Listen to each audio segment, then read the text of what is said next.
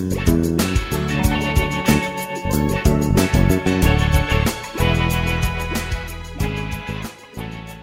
everybody. Welcome to the next episode of Pop Culture Double Date. And this week, we are joined by Anaja, Gerald, Maggie, and myself, Darren. And once again, we've watched this week's episode of Westworld, and we are going to talk about it. Um, so, hello, everybody, as usual. Hello. Hi. Um, so I, I think what we're going to try this week is that we're just going to basically recap the episode, and you know, as we recap the episode, people will jump in with their thoughts. So I thought this was an interesting sort of bridging episode this week. Um, it felt a little bit Game of Thronesy.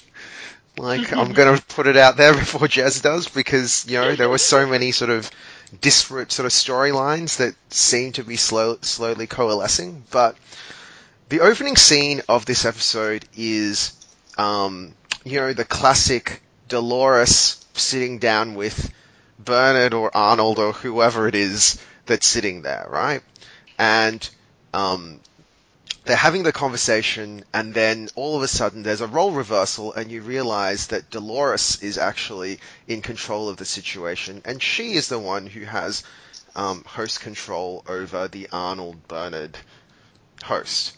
Um, and then she says very interestingly, um, she questions something that Bernard and Arnold is saying about, um, and it's linked to the theme of this week's episode, which is around choosing your own fate. So it's a should or could.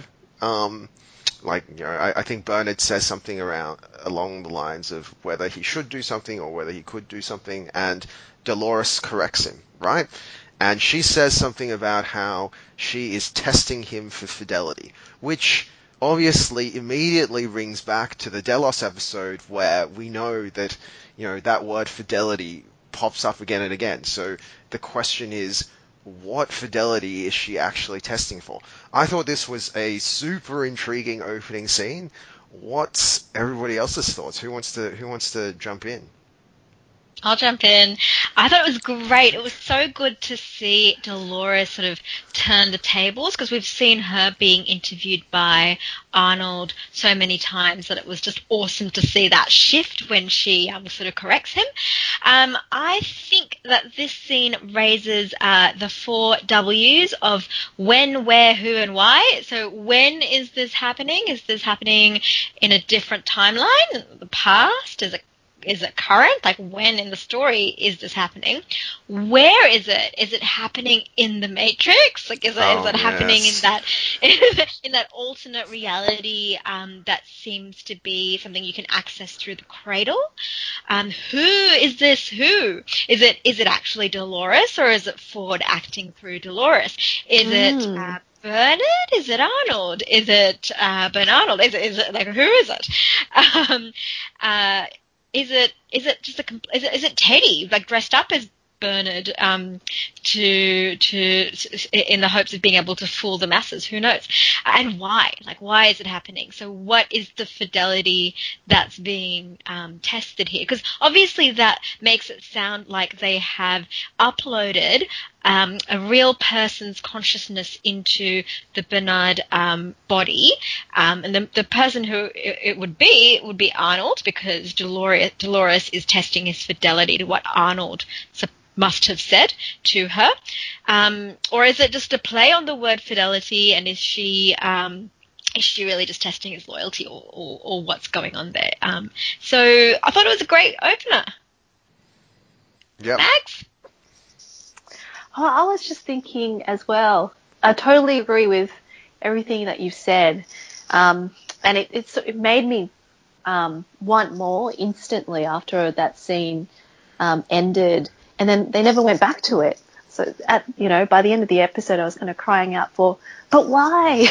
Yeah, they why." teased us. yeah, they did. Um, yeah, and the other question I had as well, which has now completely slipped my mind after I was thinking about it. Uh, Gerald, do you want to step in while I rack my brain for that question? Sure, sure, sure, sure. Uh, look, the, the first the first thing to note about this scene is the aspect ratio in which it's shot. I think it's a sort of it's got it's got letterboxing, so it's I think maybe even a 21 by 9 Jerry, aspect ratio. Absolutely. So the- th- that letterboxing is the Matrix, right? Because later when Yeah, they that- shoot in the Matrix, true. it's letterboxed, yeah? Is that right? So when you're in the cradle, Yeah. you, you, you, you've got the letterboxing, which seems to suggest that this is this is happening in the in, in whatever whatever it is that we're seeing down in the world of the of the cradle, um, the alternate backup reality that's stored on the on these servers. Um, so there's that. We get that visual clue. I think the um, the notion of testing for fidelity perhaps suggests that as part, running in parallel with the attempt to bring Jim Delos back to life by implanting his consciousness in a host version of himself, perhaps as a pet project or a side project, um, Robert Ford is seeking to bring back to life um, his former business partner, Arnold. Yes. So I, I I think this scene ties. So we might as well just talk about the last scene as well, right? Because the beginning scene and the ending scene are kind of like they're linked, right? They're clearly they're clearly linked. I mean, you just talked about the letterboxing, like the because immediately I, I remember like immediately after Mags and I watched this, we one of the things we talked about was well, is that opening scene sitting in the Matrix, right? And I didn't notice actually that the opening scene was letterboxed, but now that you speak talk about it, I did notice that the final Matrix scene was letterbox. So just so that everyone is aware, like the end of the episode. Oh yeah, and I forgot to say that this is a spoilers episode, obviously. So I'm sorry if anybody was listening that didn't realize this Well, was spoilers. but this is a massive spoilers episode, so get out of here if it's spoil if you don't want spoilers. Anyway, so the end of the episode has like in more more references to the Matrix. I mean, last week we had Maeve like becoming Neo, and this week we have Bernard basically hard plugging him. Bernard basically getting his head chopped, the top of his head chopped out, and getting his brain. Well, it- it's true, right? He the head, top of Yeah. his head got sawn out, and he literally got it ported into the Matrix. Um, so that's what. That's how the episode ends, right? Elsie takes Bernard into the cradle. Apparently, the cradle is like the place where all of the hosts' fundamental consciousnesses kept like their data i guess gets held. Yeah. it's kind of like so it's literally the matrix. So the, i guess the sense is that it's kind of like where the hosts um, identities dwell. And apparently there's some sort of significance in physically being there.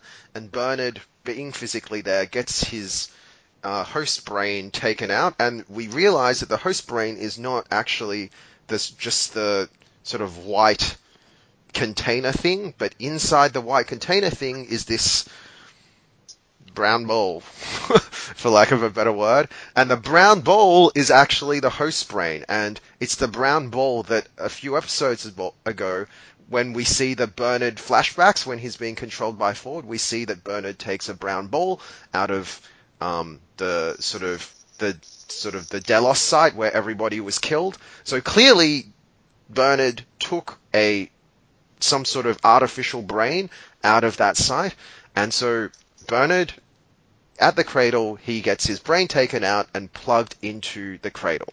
There he interfaces and he physically experiences the cradle as Sweetwater. He walks into the saloon and there is Anthony Hopkins playing the piano. So Ford is clearly there.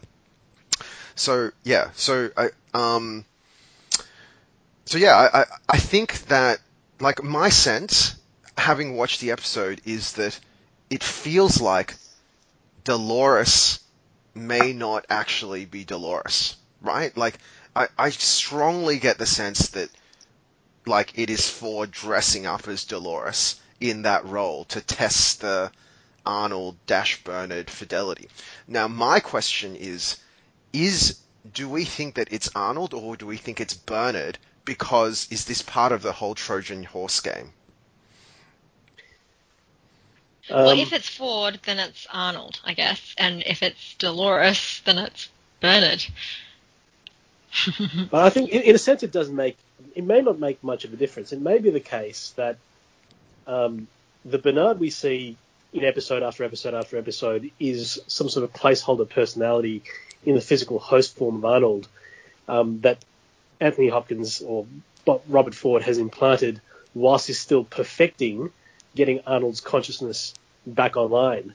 Mm. Um, and you know, it, it's there's obviously um, it, it's easy to think that the scene we see in the opening of this episode is just an extension of the opening scene in the uh, of the season as a whole. Mm. But there seems to be a difference in the sense that when um, in the in the opening se- scene of the season, let's call him Arnold, says not only that he's become that he's afraid of what Dolores is becoming, he then sort of extends into a longer explanation of you know a dream that he's had, um, and of how you know he's I think he's on a blo- he's on a boat drifting away from a shore where Dolores is standing. Now that little monologue is absent in this scene. So my takeaway is that the opening scene of the season is probably something that actually happened between Dolores and Arnold. And what we're seeing in the opening scene of this episode is an attempt to recreate that scene as a means of testing the Mm. fidelity of the mock Arnold consciousness that Ford is working on in the cradle. Mm. But then, but why would he want to bring back Arnold? What's his incentive? If he's dead Well- in person but alive in the Matrix, what's Ford's incentive to bring Arnold back? Yeah, I don't see the Yeah. incentive Well, either. I think I think I think he's haunted by Arnold's death. I think he I think he feels a sense of I think he feels a sense of guilt because what we know from the first season is that um, Robert Ford has come around to the Arnold point of view concerning the consciousness and importance of these robots. So he, he's come around to the way Arnold sees these robots.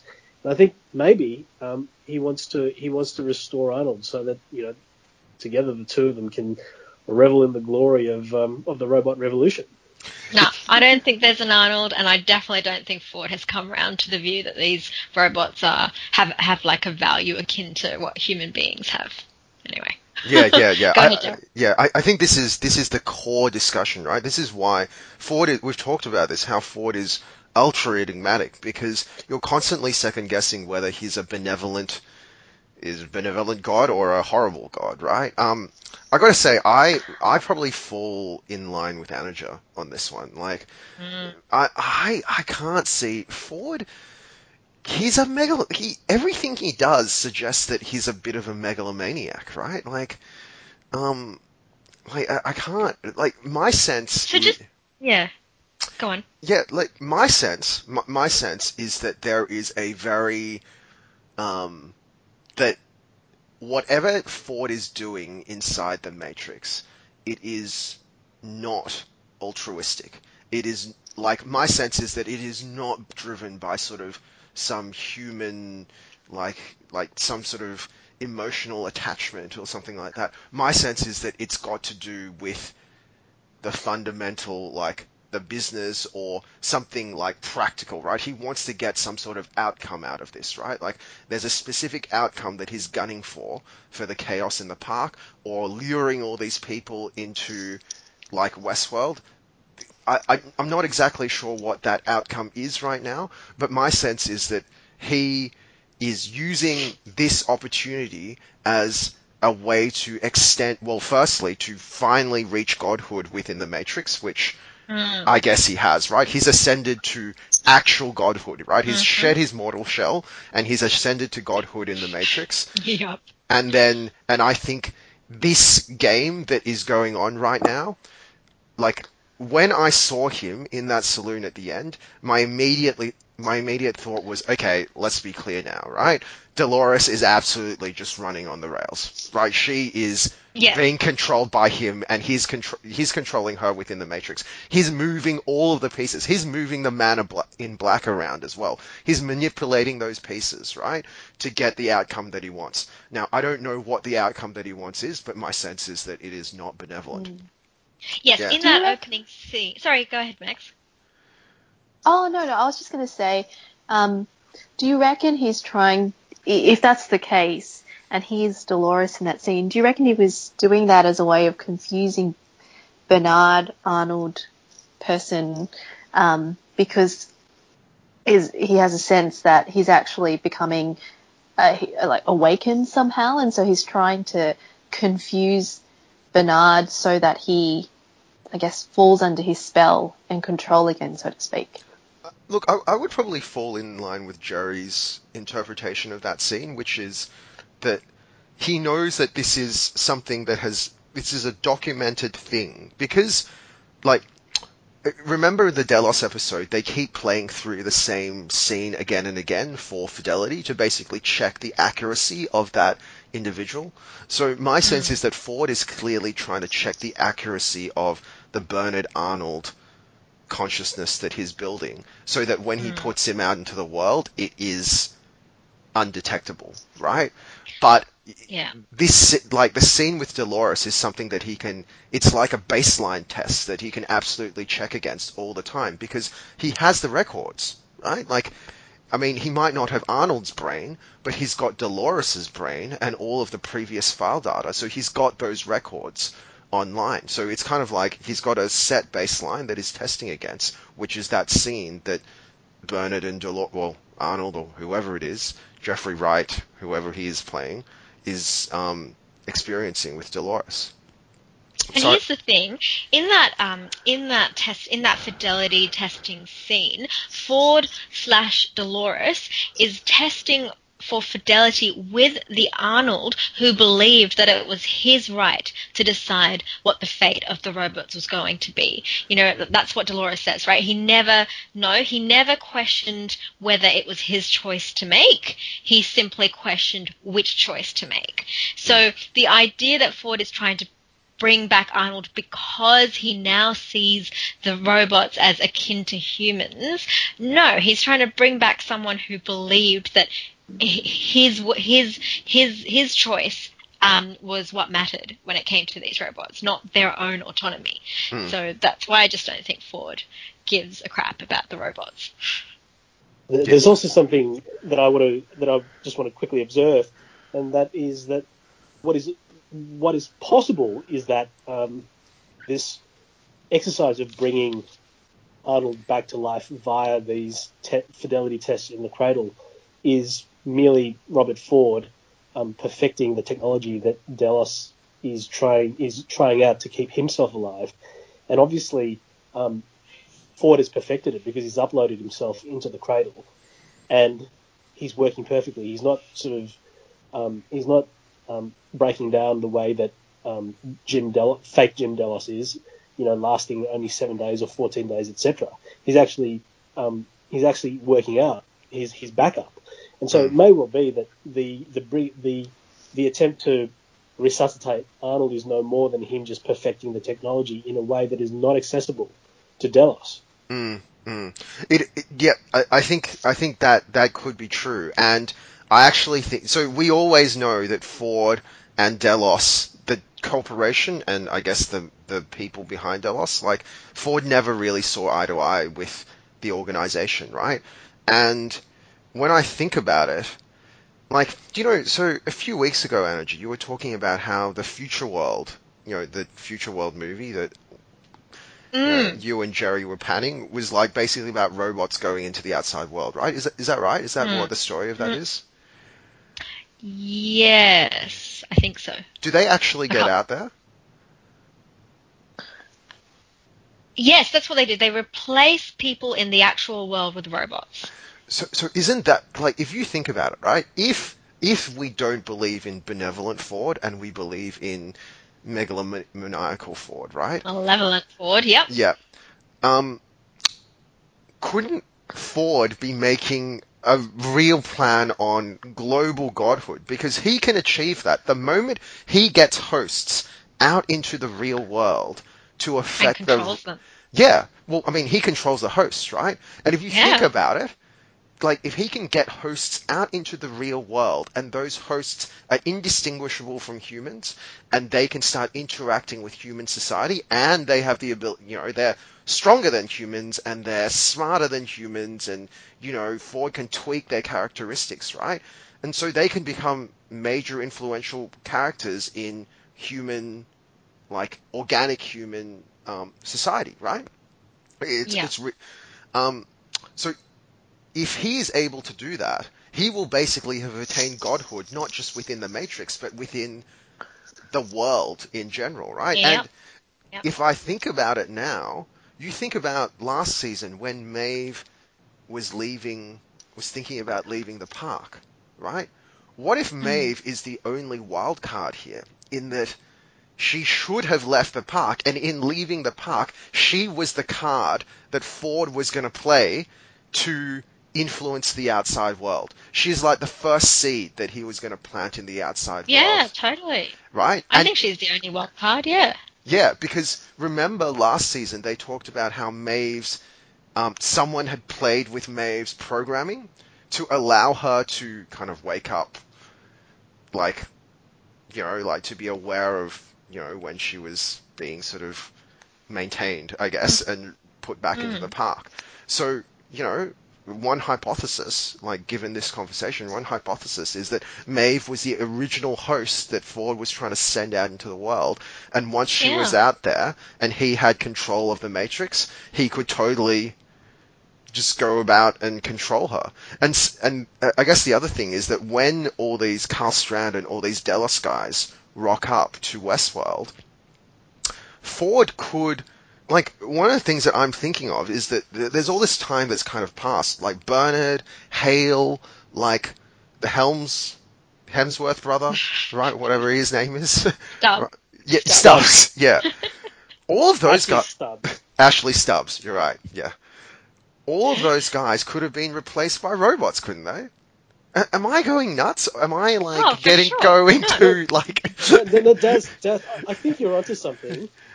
Um, I fear you might be right, but I hope you're not because I think that would be a bit. I think that would make the show a bit stupid because then Thanks, then. Ford just Ford just becomes Ford just becomes sort of a parody of a Bond villain. You know, no, I agree. I it agree. over- It is. I, lording it over robot humanity. I mean, I really hope. I, I, I fear you're right. I hope you're not. Yeah, look, I, I agree, right? Like, if it gets to that, he does become this comical, like, sort of, like, mustache twirling villain, right? But, yeah. Anyway. Not necessarily. Like- I mean, just because you want power over the world does not mean you're a moustache twirling villain. But yeah. Hmm. Hmm. And and does that mean though that is it just Westworld or does he have would he have control over all the worlds? I think all, the six worlds. All the worlds. I, I think it's all the worlds, particularly because in in the Raj, um, the hosts have gone off their loops, and it seems that they've gone slightly off their loops in Shogun World as well. So I think we're meant to attribute all that to Ford's handiwork. Yeah, I, I think we're meant to attribute pretty much all of the craziness to Ford's handiwork, right? Because last season we see Dolores blow his brains out at the function. But then why is everything else going crazy? And remember, like, Maeve comes back into the control center and she's like, what is going on here, right? I, Hmm. I think the implication is that the reason why everything has gone off the rails is because Ford is messing with them from the Matrix. Yeah. Yeah. So, yeah. Shall we get back to the episode? Yeah, absolutely. I, I actually thought that was those the beginning and the ending. Those two little bookends were, in my mind, the most interesting part of the episode. For sure. yeah, for sure. Um, but let's let's get back to the other stuff. So let's talk about the resolution of the whole Shogun World side story. So, um, this was mainly thematically about the you know Maeve letting her friends choose her their own fates. The way like what I read about so let's all talk about the resolution of Shogun World. But my thoughts on that are that the way I read those scenes was that they were meant to be read as a direct contrast to Dolores. Um, you know, the way they treat the dead in Shogun World, right? However morbid, there's a certain respect for it, right? Um, the way they treat um, Maeve treat respects the, I guess, the choice of um, her companions in Shogun World, whether to follow her or not her or not, even though she's aware that it may mean certain doom for them, right? Like, um, I mean, I thought the purpose of those scenes was really to set up that sort of the dichotomy between Maeve and Dolores and how different they really were. Um, and then even so, you know, they they leave Shogun World and they leave behind Musashi and Akane and they take um, Dragon Tattoo Lady, and then um, May finally makes it to the farm, and crucially, there's two things there. We realize that Maeve's daughter has a new mum, and um, we also see that Sizemore has taken the opportunity to call the cops. So, what's what's everybody's any any interesting thoughts on Shogun World and the resolution of that and Maeve's re- reunion with her daughter? Well, this episode was really heavy on free will, Mm. and so out of Shogun World, we get we get told twice, um, leave these people to choose their fate, even if it means death. Um, and one question that occurs to me is when Musashi and Akane choose to stay in Shogun World, um, is it is it so much a case of them exercising choice or being trapped in their own narratives? Um, it's not entirely clear to me whether they have exercised any choice at all. It may just be that having been offered the opportunity to get out of their loop, um, they can't. They simply can't because Mm. they, they they haven't gone as full crazy as Dolores, and they certainly haven't gone as off loop as Maeve. So they're in no position, even if the choice were offered to them, to step outside the narrative that they've been playing out over and over again for who, who knows how long. Having said that, um, Japanese Armistice manages to step out of her narrative because she joins the crew in heading out towards the homestead. So um, it seems that there are those. So it may well be that.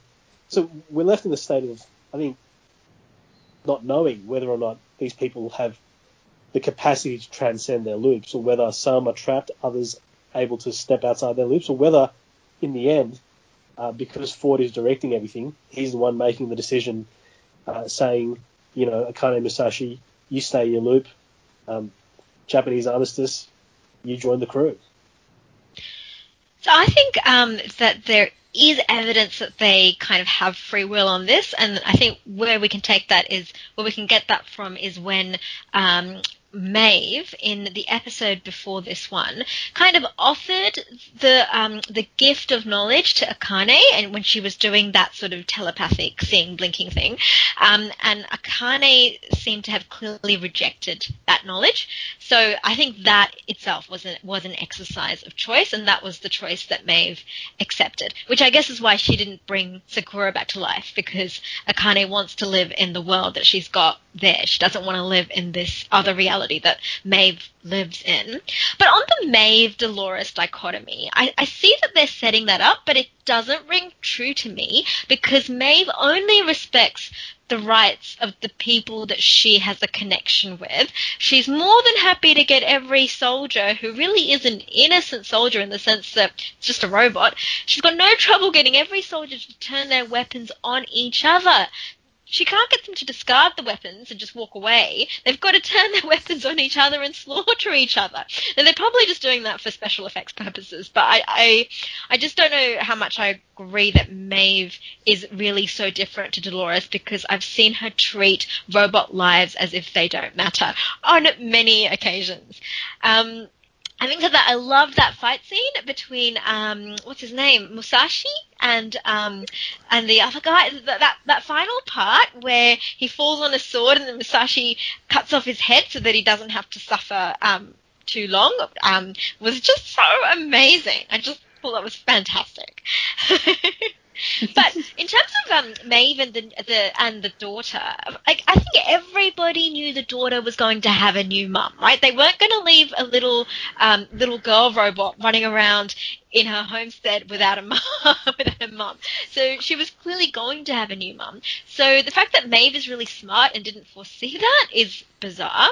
And then secondly, once she did see it and she comprehended the reality of it, the fact that she let her daughter's new mum just sort of she just left her there to be killed by, you know, by Ghost Nation while she grabs the daughter and runs with the daughter screaming, Mum, Mum, she's screaming for her mother, which is now this other person.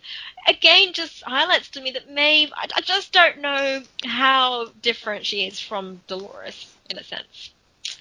What are your thoughts? Mags?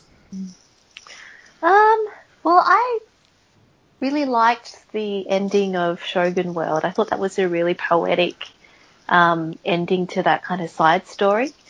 Um, it sort of still made me question whether or not Ford really does have control over the entire dominion, so to speak, of the six worlds, um, and whether he would even care to actually have dominion over each individual life.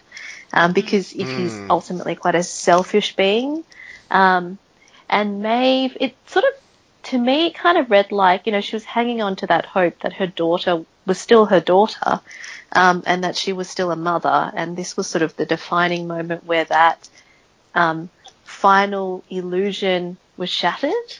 So it'd be interesting, I think, to see whether or not this kind of triggers her to be fully, um, fully independent um, and, and sort of fully let go of her of her backstory um, and those memories and sort of make her own. So it's still like Dolores alludes to that in um, in referring to her backstory and personality and Teddy's backstory and personality as being, you know, crafted by these human beings, and um, that implies that she has some kind of awareness or ability to step away from that, but her actions, I don't know, maybe she is being fully controlled by Ford.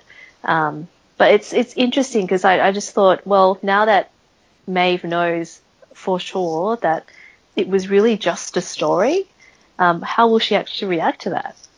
Mm. But I, I guess she always knew that it was really just a story. It's just that she kind of felt that the emotional connection was still real. So I, I, I look to some extent, I still agree with what you've said there, Mags, which is.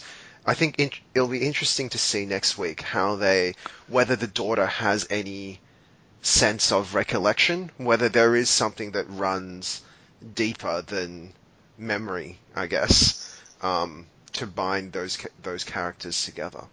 Um, yeah, so interesting points, everybody. Like, um, can I just respond to what you were saying, Anaja, um, about, um, so about Maeve and her morality. So, you know, interestingly, what you said when I was watching the episode, those things really struck struck me as well, right? But I so sometimes when I watch these shows, there's a certain you know, like we talk about the internal logic of the show, right? And sometimes I'm willing to be swept away by the inter like kind of the sense Yeah. that I get is that the showrunners are trying to sort of like is are trying to make Maeve the good guy, for lack of a better Yeah. word, right? And so sometimes I'm willing, like, I see those discrepancies and I'm like, ah, yeah, you know, you're right. Like, why is Yeah. Maeve butchering all these robots, all these Japanese robots? Why can't she just, like, send them all into the Matrix and liberate all of them? Why does she need to mm. get them to butcher each other in such a horrific way? Right? Like, mm. you know, why is it that only Akane and Musashi matter? Like, like, what about mm. everybody else there? Like, you know, you have the ability Yeah. to help everybody else. Why, why are you letting everybody else die? And then, you know, when she picked up her daughter, the exact thing that rang in my mind was, well, what about the mum? She, like, on some level, you should sympathize with the mother, or, like, empathize with the mother, because you've That's been you. in her situation, right? Like, you know Yep. what's about to happen here, right? Yeah. So absolutely, like I, I understand what you're saying, but the sense, look, and maybe I'll be proven wrong, and this show will prove that it is better written.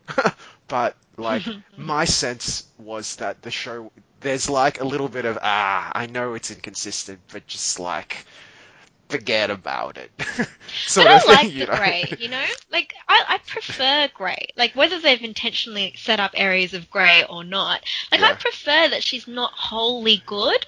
Mm. I, do you know what I mean? I just think that makes her way more real Mm. than Yeah. someone that was wholly good. Mm. I was just about to say that actually. I completely agree. Like, i if Maeve's meant to be a portrayal of human, of who we really are, I mean, hmm. how would you react in that situation as a human being? You'd probably not be, you know, Jesus. So, Yeah. Yeah, no, Yeah. You're, you're right. You're right, right? Like, in some ways, like, you know, the way I kind of justified it was, well, she's acting in self-defense, right? Because you got all these Japanese guys running at you with swords, like she's acting in self-defense. But, look, Mm. I mean, point taken, right? It, it is like a sort of, she's not, she's not an angel. So, yeah, that's definitely, Yeah, Uh, but I think the show does does that really well. So, for instance, it raises the question: Is this free will, or is it just the loop? And is there really much of a difference? And in the same way, is this person good? Is this person bad? Or are they actually quite similar? Is there really a good or a bad? I, I- to me, that's that's what I love about Westworld: just the the moral ambiguity and the ambiguity in every aspect of it. I guess. Yeah. I actually thought I actually thought this was the, the weakest and messiest Maeve episode of the season so far, for for some of the reasons that, that have already been mentioned, but also because um, so many things just don't make sense or fizzle out in a really unsatisfactory way. Um, you know, she gets to the homestead, Ghost Nation attacks. She doesn't she doesn't employ any of her powers um, at all, even though you would think at the, at the, in the hour of greatest mortal danger to her own daughter. Um, She would try. she, she, And- and- she wouldn't even. She doesn't even try. Well, and, in we're, left, we're left. We're left halfway. We leave her story halfway through this encounter, um, and it's not much of a cliffhanger either. You just sort of sit there going, "Well, what, what was the point of that?" But more importantly, I think you also sort of take a step back and ask yourself, "Well, what the hell? What was the point of the entire detour to Shogun World?" It looked cool, and we got some cool fight scenes, particularly the fight scene between Tanaka and Musashi. But ultimately, what did Maeve get out of that entire detour? She learnt that she had these great powers, but the rules for the employment of those powers remain completely unknown and incon- inconsistent. And those are powers that she could have learned about any other way. She didn't have to go to Shogun World in order to acquire and develop those powers. So there's something really sort of messy and hastily, or rather unevenly put together about the Maeve arc, particularly in this episode, or rather this episode exposes something unsatisfactory about the Maeve arc so far. Yeah, look, that this is true, right? Like they made her run away from the Ghost Nation people, and she's literally just spent the last 24 hours. Like, you know, when the samurai runs at her, she doesn't even flinch. She just makes them kill Yeah. each other, right? Like, so it, it- there is that weirdness where she should be at the height of her powers right now, right? Like she's been exercising them, like consistently, and then all of a sudden, like at this point, she just kind of, and then the Ghost Nation guys run run around, right? It's yeah. So here's And she, she knows she knows their language as well because she speaks to the chief of the exactly Ghost Nation exactly troop uh, in Lakota. yeah. I- So she can she can she can command them. Yeah. I mean, unless the revelation is that somehow Ghost Nation is sitting, like, on another server or something, and so they're not, like, on the same matrix wavelength or whatever it is, right? Which, But it doesn't explain why she doesn't try. exactly. Exactly. Yeah, this is true. This is true. Do we think that Sizemore is really calling the cops? Yes. really? the weasel, the weasel in him was going to come out one Nah. way or another. I believe in Sizemore. I have faith in Sizemore. I think Sizemore's going to be the secret hero. Well, who's he calling? Well, I think he will call the cops, but when the cops rock up, he will claim that everybody there is a guest. Right, to, Maybe. to protect them. Maybe I'm giving Sizemore too much credit. You even even Armistice with her mechanical arm. uh, yeah, Armistice and like Dragon Lady are gonna be hard to. anyway, okay, let's let's move on, shall we? Um, so to the point of moral ambiguity, let's get to Dolores and Teddy and where I feel like there's no moral ambiguity now. Like, one of the really frustrating things about this season is that I feel like Dolores as a character is getting less and less interesting.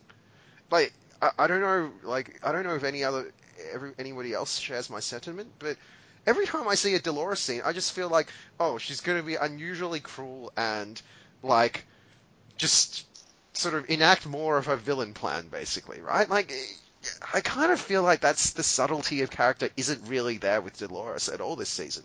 And so, you know, like, so yeah, Teddy comes back and he's like stone cold and, you know, it's meant to show that Dolores doesn't let him exercise free will.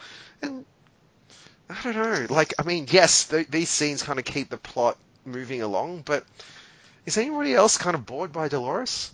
I am. I, I would, I am generally, but the thing is, I think we saw a little bit more than the usual shtick this episode because there's that scene at the train station when um, Dolores is, is questioning the two techies, and uh, evil Teddy steps up and shoots one of them in the head and, and kills him. And there's a there's a momentary flicker across Dolores's face, as if, "What have I done?"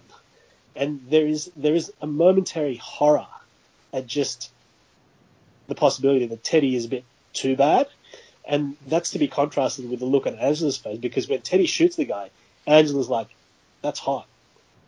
Yeah. Um, so, so I think, I think there is a moment during in this episode when Dolores comes face to face with the full ramifications of well of what she's done. Now she hasn't, she probably hasn't absorbed them, but she does feel, I think, a slight twinge of regret that she might have made a mistake here, making Teddy as evil as he is now. Mm. Mm.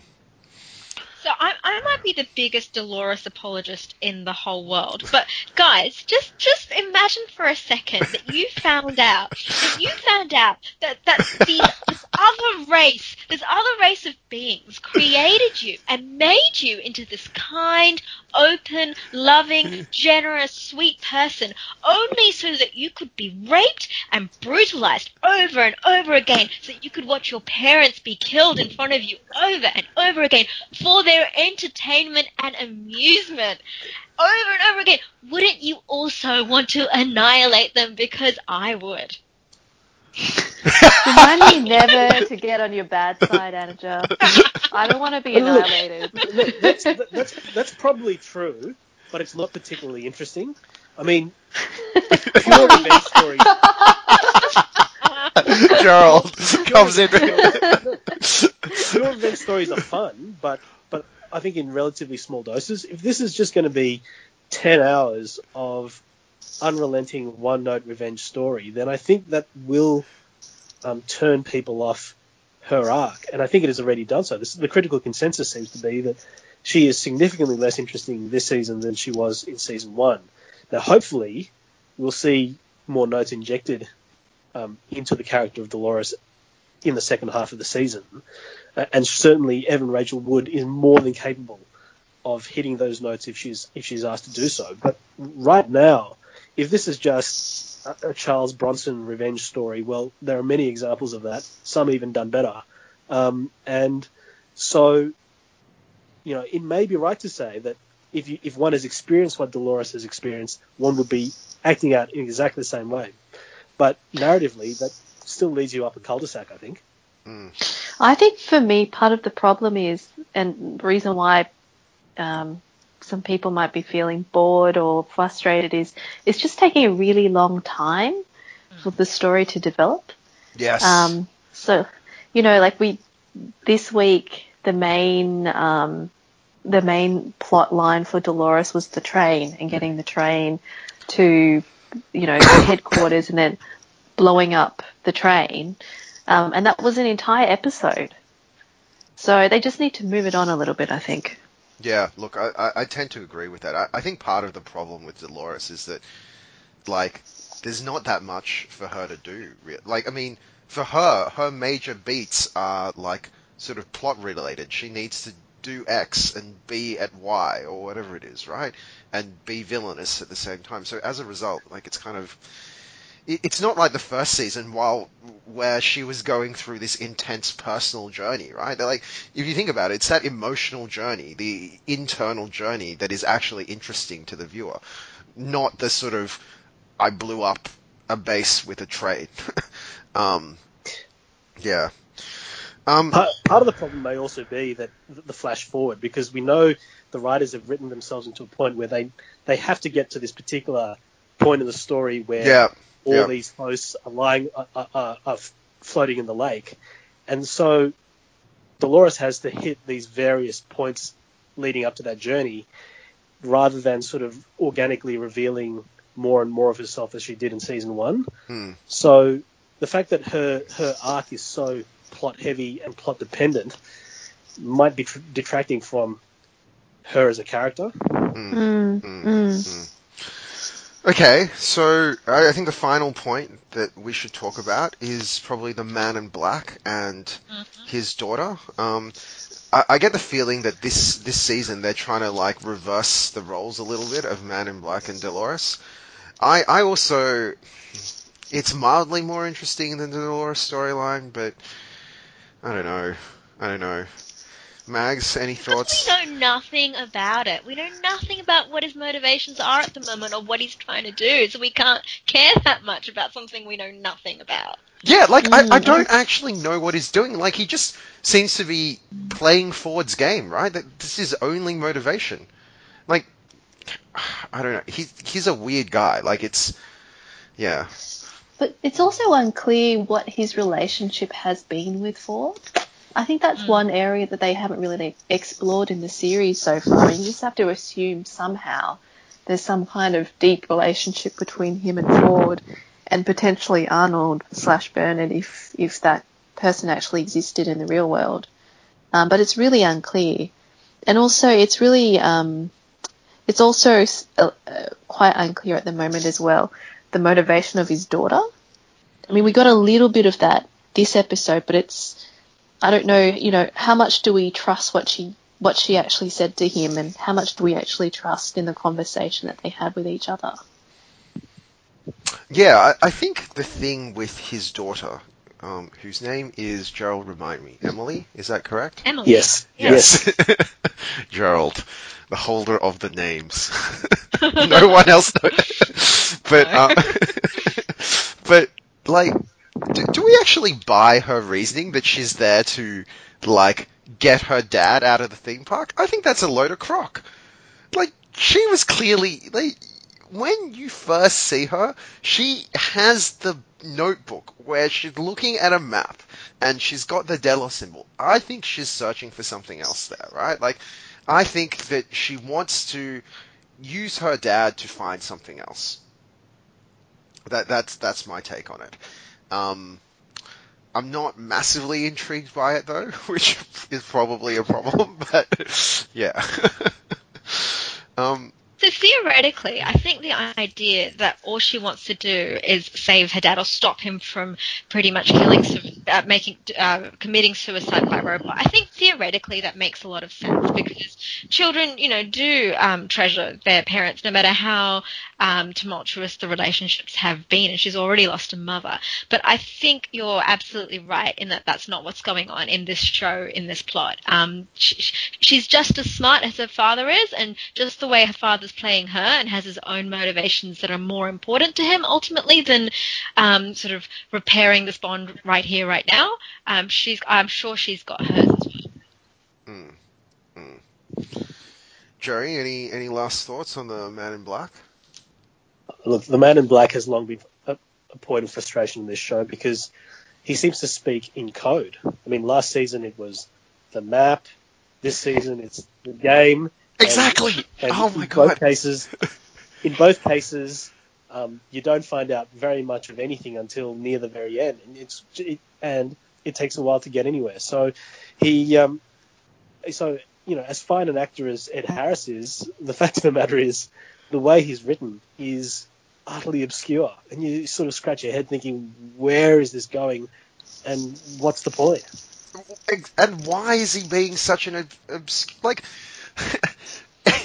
it's for me. It's kind of like, what? I know. Okay, I guess from a dramatic purpose, from a sort of like building intrigue purpose, uh, like you know, from a purely sort of dramatic purpose, he needs to be obscure. But if you think about it, he actually has no. Like, what's his rationale as a character to be? like, why would you talk like that? What's wrong with you? Are you a human or are you a host? Like, what's wrong with you? I mean, if he turns Yeah, out you to be just- a host, that will be brilliant, right? It'll be like, oh man, that makes sense. That's why he was speaking in code all the time. But who speaks like that?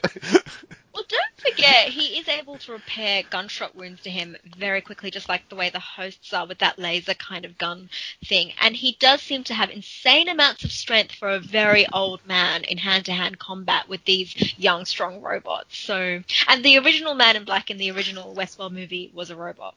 Oh, Oh, interesting. oh, because he was Yul Brynner, right? He was Yul. Brynner. That's right. Yeah, that's right. Yeah. Mm, twist. Twist. yeah. Well, what if?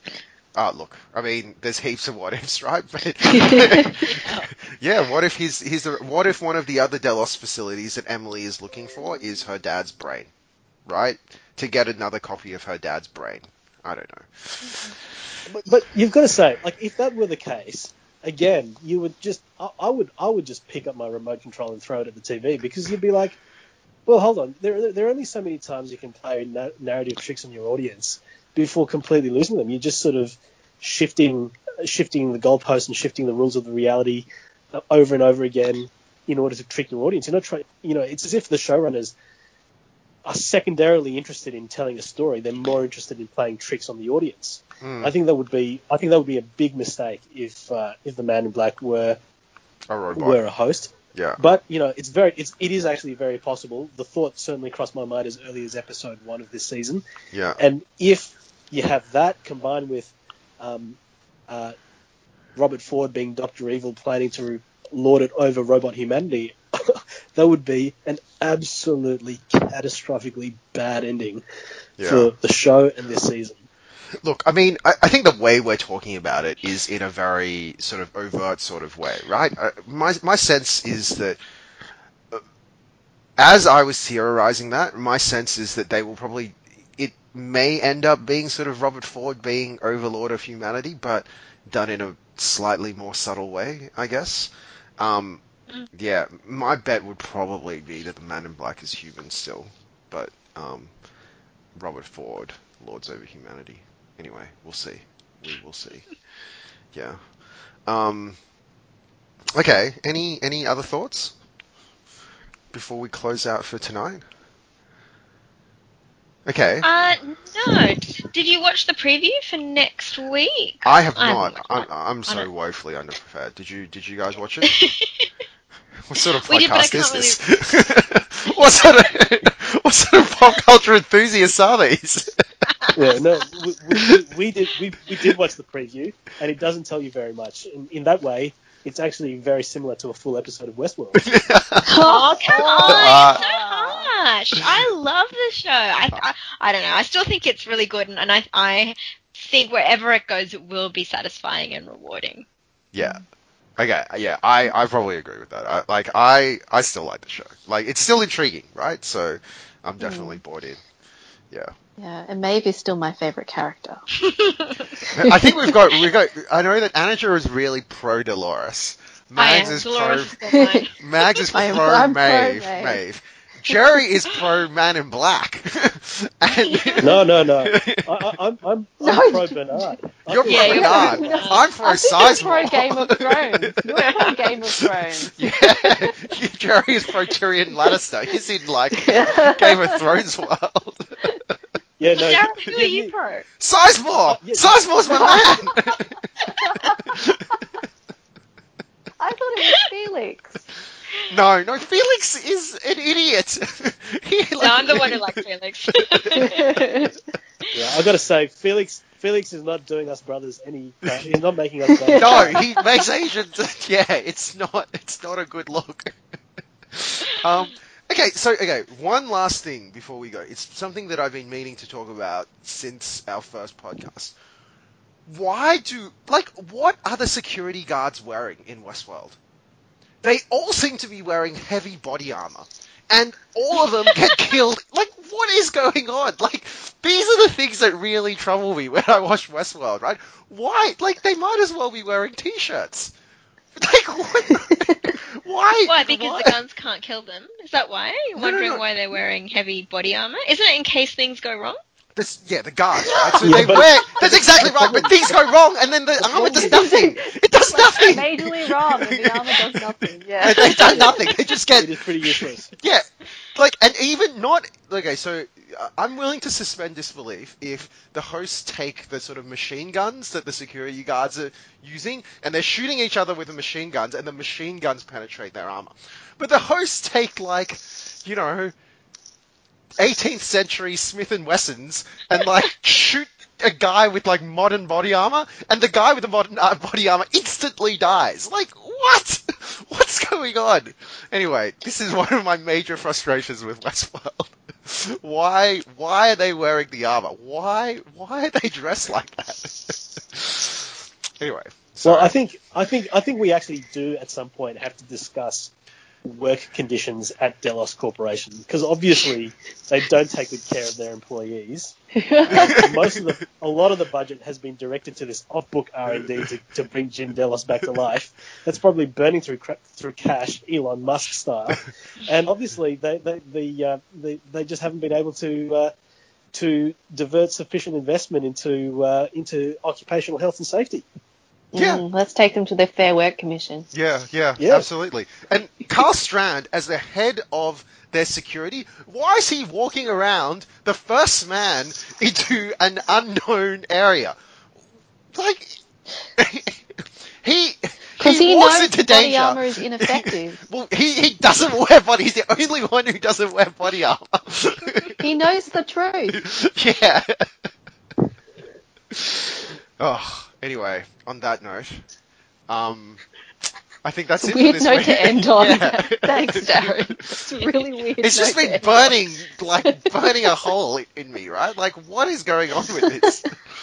anyway, on that note, thank you very much, everybody, for another really fun episode this week of Westworld discussion.